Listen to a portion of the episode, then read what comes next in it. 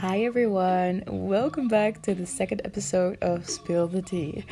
We've entered September and I want to continue talking about mental health on Instagram.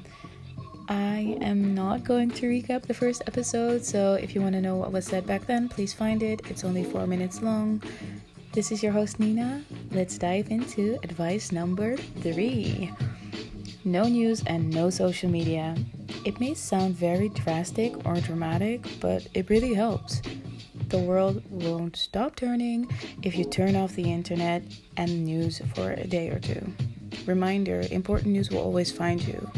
Just focus on what's around you and focus on what's in your mind.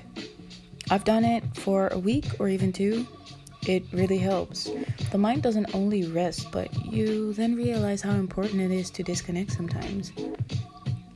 Don't feel like you are alone in this one. You are not. I've received so many messages regarding people feeling this way. I'm drop that serious when I tell you that people around the world feel either exhausted or like there is an overload of information. I've spoken to people in America, Europe, Africa, Australia, Asia, and I can confirm that we are all in this together.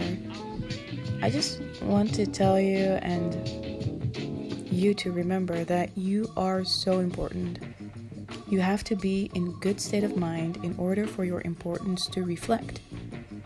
Every voice needs to be heard, and not only regarding the social media and all the things going on, but also in your day to day life. So, if you feel like having a breakdown, please allow yourself to break down.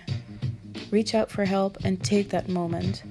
Let your physical and psychological mind rest with meditation, mindfulness, exercise, whatever helps you to disconnect. The fight against the unjust in the world has just started, and we all need to be able to let the world know how we feel. Don't feel pressured on the way of doing that or how to do that. I found a quote and it states the following Resistance is not a one lane highway. Maybe your lane is protesting. Maybe your lane is organizing. Maybe it's consoling, activism, or maybe it's just surviving another day. Don't feel guilty for not occupying every lane. We need all of them. And with that being said, I had this convo with my sister about protests and going or not going and feeling guilty about it. I told her that it's as important to talk with friends about topics um, as being at those protests. So if you don't make it, don't feel guilty, but talk with friends and not the ones that agree with you, those ones as well, but also the friends that didn't feel like going because they didn't understand the topic or because their privilege tells them that they don't have anything to do with that topic. And that I'm not only talking about racism, veganism, climate change, but any topic that you find interesting. Four, Find pages that actively do things. Some pages just share the happening, and I'm not judging, they have their purpose, but for the purpose of your mind, stop watching those pages. I created a post uh, with another post, I combined them.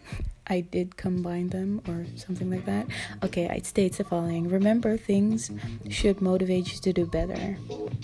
If they only place fear in you but no options, then leave that fear behind. In life, we should focus on things that uh, bring love, unity, peace, freedom, healing, and consciousness. To ignore is not an option, but we must find a way to the light. Fear, division, anger, control, or hate is not going to solve our problem. Our minds are able to cope when there are options and if we can do things about the unjust. So, what I'm going to do is, I'm going to ask you guys to share pages that elevate or that help or that, yeah, if you know pages that are causes that actually do stuff, please DM them or leave them in my story. My five minutes are up, so next time I'd like to recap and talk about the pages and the info you shared before entering the next one. So, thank you so much for your time. Keep an eye open for my story and the bullets, and that's it for today.